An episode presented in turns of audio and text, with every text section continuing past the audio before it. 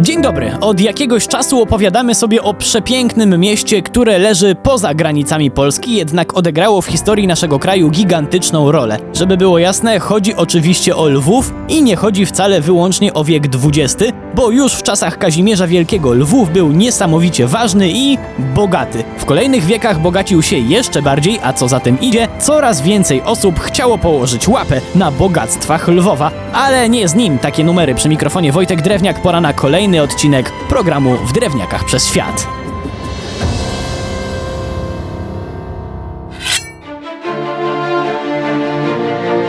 Zanim przejdziemy sobie do wojen przez duże W, to na rozgrzewkę opowiedzmy sobie o Rokoszu, który miał miejsce pod murami Lwowa. Ro... czego? Już tłumaczę. Rokosz, czyli innymi słowy bunt. Tym razem zbuntowali się szlachcice przeciwko Zygmuntowi Staremu i jego małżonce Bonie. O tym wydarzeniu jeszcze sobie kiedyś dokładniej opowiemy, ale w sumie warto wiedzieć, że ten bunt nazywał się wojną kokoszą, bo żeby nie poumierać z głodu, to koczująca pod miastem szlachta pozjadała wszystkie kury w okolicy.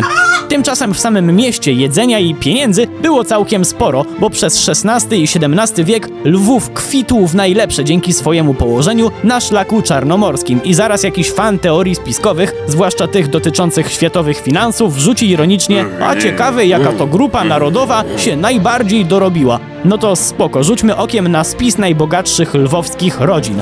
Kampianowie z Włoch, Bojmowie z Węgier, Grozweilerowie z Niemiec, Bałabanowie z Grecji, Domagałowie z Polski i Ubaldini rodzina żydowska. Także to wcale nie tak, że tylko jedna grupa żyła jak królowie. Lwów od wieków już wtedy był multikulturalnym miastem i całkiem dobrze na tym wychodził. Taka sama tolerancja dotyczyła spraw religijnych, to też kiedy reformacja zbierała żniwo w reszcie Europy, Lwów żył swoim życiem. Okej, żeby być fair, to musimy sobie tutaj przyznać, że akurat w sprawach religii w wieku XVII zaczęło się zmieniać. W skład samorządu od pewnego momentu mogli wchodzić tylko katolicy, ale nadal każdy mógł wyznawać, co chciał.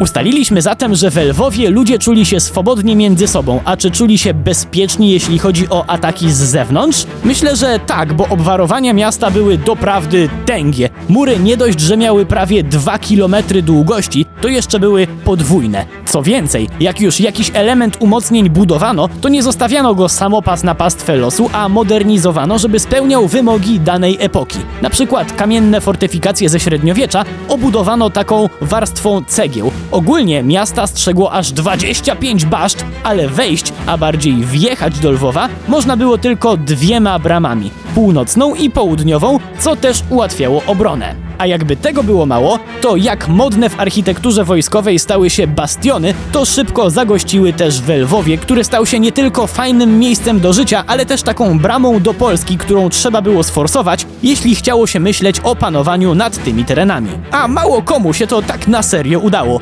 a nieraz próbowano. Przykłady? Z radością, choćby wojska kozackie i tatarskie, i to nie raz. Nie dały rady choćby w 1648 pod wodzą Chmielnickiego. Nie dali też rady 7 lat później, co niestety odbili sobie na mieszkańcach przedmieść. Pokorną piątkę mogli sobie z kozakami przybić Szwedzi, którzy nie dali rady zdobyć Lwowa, który stał się jedynym większym miastem, które nie padło łupem przodków Abby.